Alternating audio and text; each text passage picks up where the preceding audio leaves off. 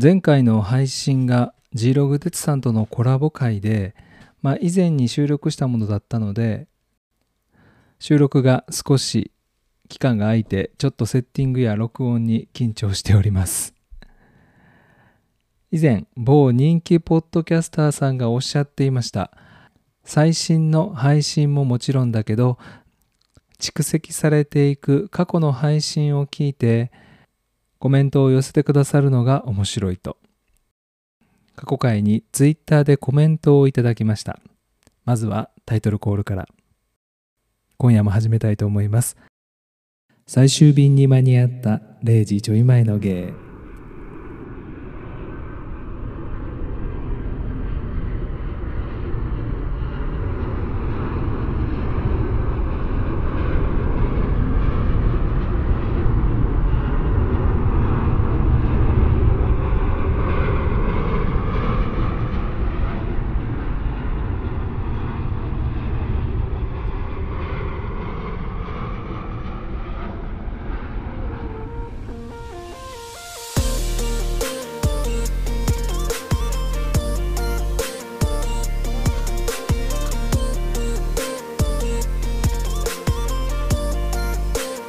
皆さんこんばんはホトです。最終便にやっと間に合った芸が日付が変わるちょっと前今日という日にたどり着き収録しているラジオです。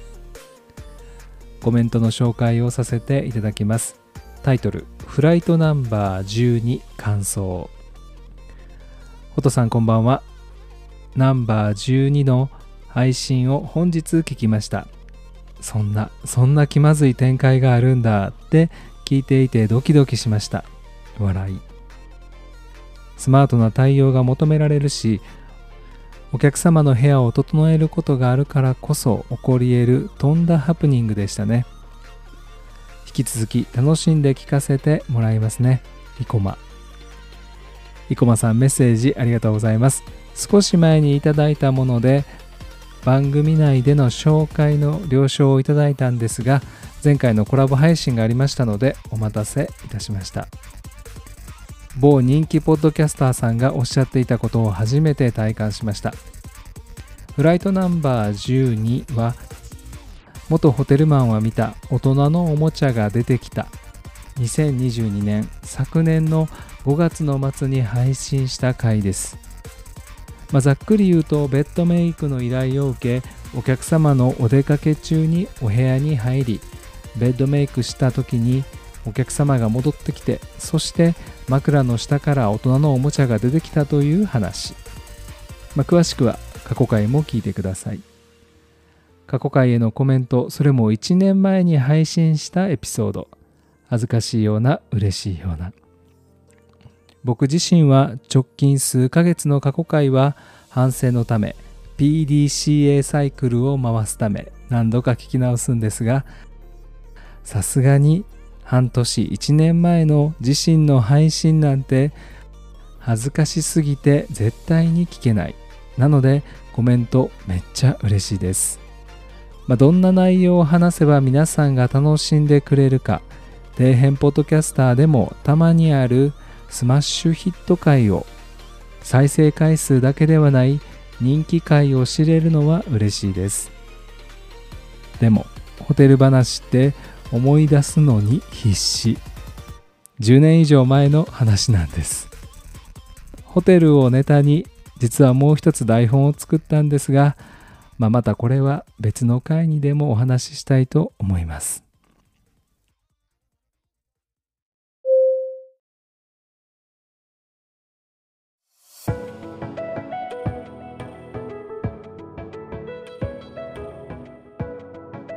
すっかり自称ヘビーリスナーになった TBS のポッドキャスト番組オーバーザさん。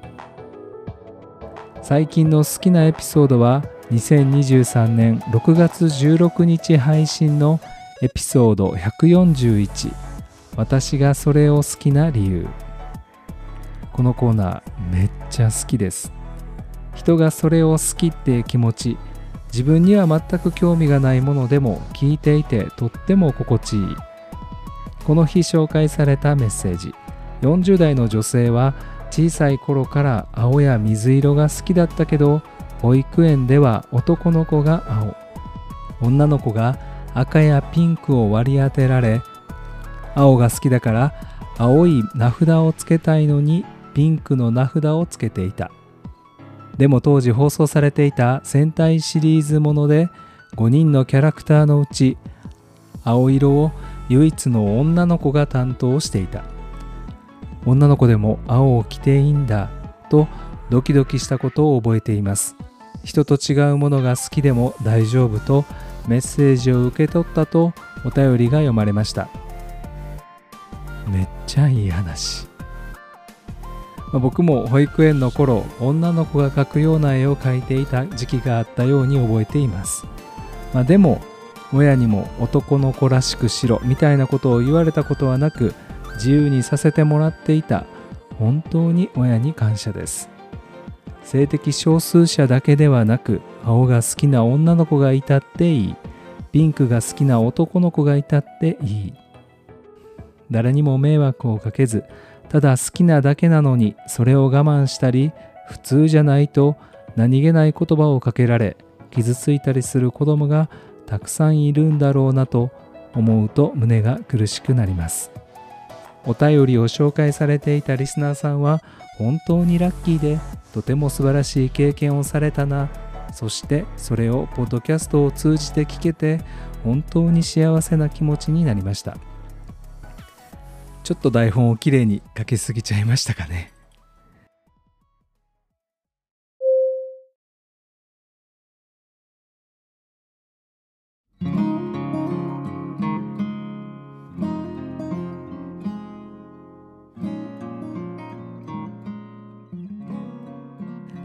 こちらも欠かさず聞いている TBS ラジオ安住紳一郎の日曜天国。ポッドキャストでも配信されていますが僕は YouTube で聞いています。ポッドキャストと YouTube で大人の都合なのか編集の違いがあります。僕は YouTube の方が聞きやすいように思います。どちらも楽しいですが。2023年6月4日の放送回森口博子さんがゲストとして出演。年に1回数年に1回くらいのペースですがゲストとして出演される森口さん。バラドルとして活躍されるだけあってトークももちろん面白く MC の安住さんもトークの応酬を楽しみながらされているのがわかります。今回も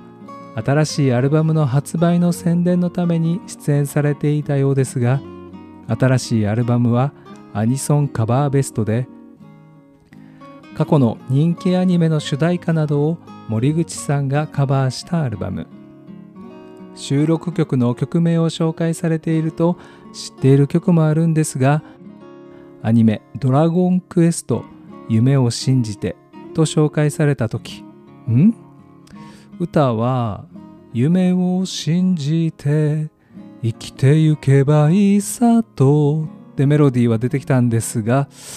誰の歌やったかな？女性歌手やっけ？思い出せなかったんですが90年発売の徳永英明の「夢を信じて」がオリジナル。オリジナル曲がいいのはもちろんですが森口博子カバーバージョンもめっちゃいいです。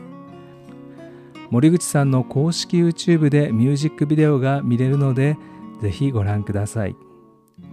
ピアノ伴奏のみでオリジナルよりしっとり始まります。音楽のことは全然わかりませんが少ない伴奏で歌える聴かせられるって歌のうまさがあるからなんでしょうね。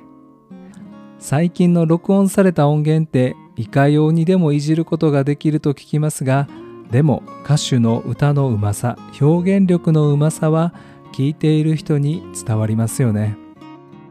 思わず iTunes で購入してしまいました。この曲ジムの有酸素中に聴くのがおすすめ。最近のジムはトレーニング中のほとんどの方がマスクをしていません、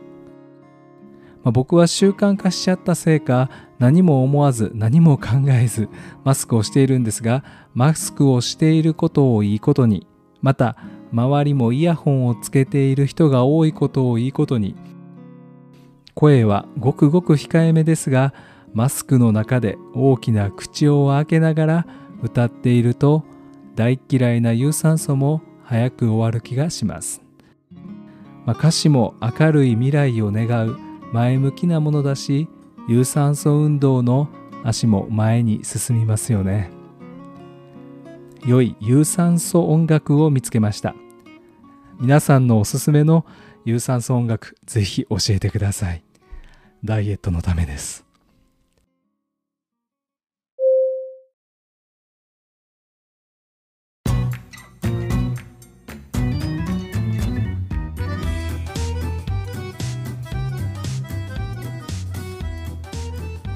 先日の日曜日天狗ストアの高円寺での販売会に行きました。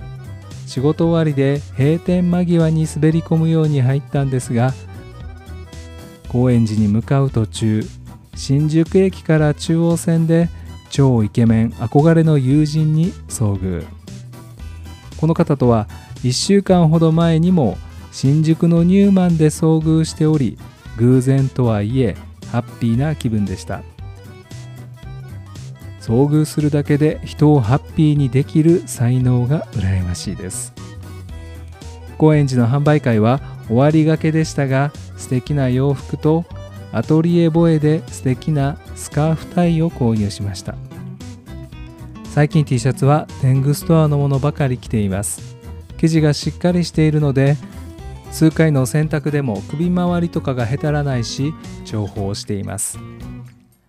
デングストアの社長専務店長のお三人本当に素敵なお三人です。僕が社長さんとお尻の穴の検査の話をしていたら、まあ、なぜそんな話になったのか全く覚えてないんですが別のお客さんの接客中にもかかわらずお三人が3人ともボケをかぶせてくれるからめっちゃびっくりしました。関西人のサービス精神すごすぎです。本当に関西弁が大好きです。まあそら財布の紐も緩むわっていう話です。閉店間際で逆にテンションが上がっていたのか短い時間でしたが本当に楽しいお買い物でした。7月には名古屋でも販売会があるようです。出張のタイミングが合えば行こうと思っていたんですが残念ながら行けそうにないです。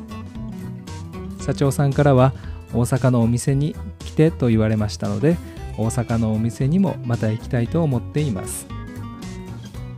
その夜そのまま2丁目に飲みに行きまして日曜の夜でしたが行く店行く店満員御礼。2丁目にも活気が戻ってきてますよね。で終電にて帰宅と思ったら降りる駅を寝過ごし一つ隣の駅で目を覚まし慌てて下車。深夜の住宅街を一駅分とぼとぼ歩いて帰ることに。東京ってアップダウンの多い街だし道がまっすぐじゃないから本当に分かりにくいです。まっすぐ進んでいるつもりがいつの間にかカーブしていて全く違う方向に進んでいたり。スマホを片手に歩いていても結局道を間違えて大回りして帰ってきました。迷いざましとカロリー消費になったとしましょう。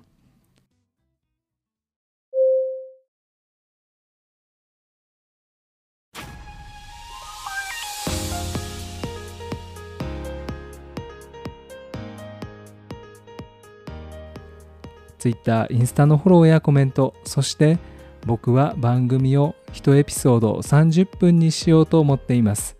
僕の番組が30分番組となるよう SNS への DM ネタや Google ホームへのお便りをお待ちしています今夜はこの辺りでおやすみなさい。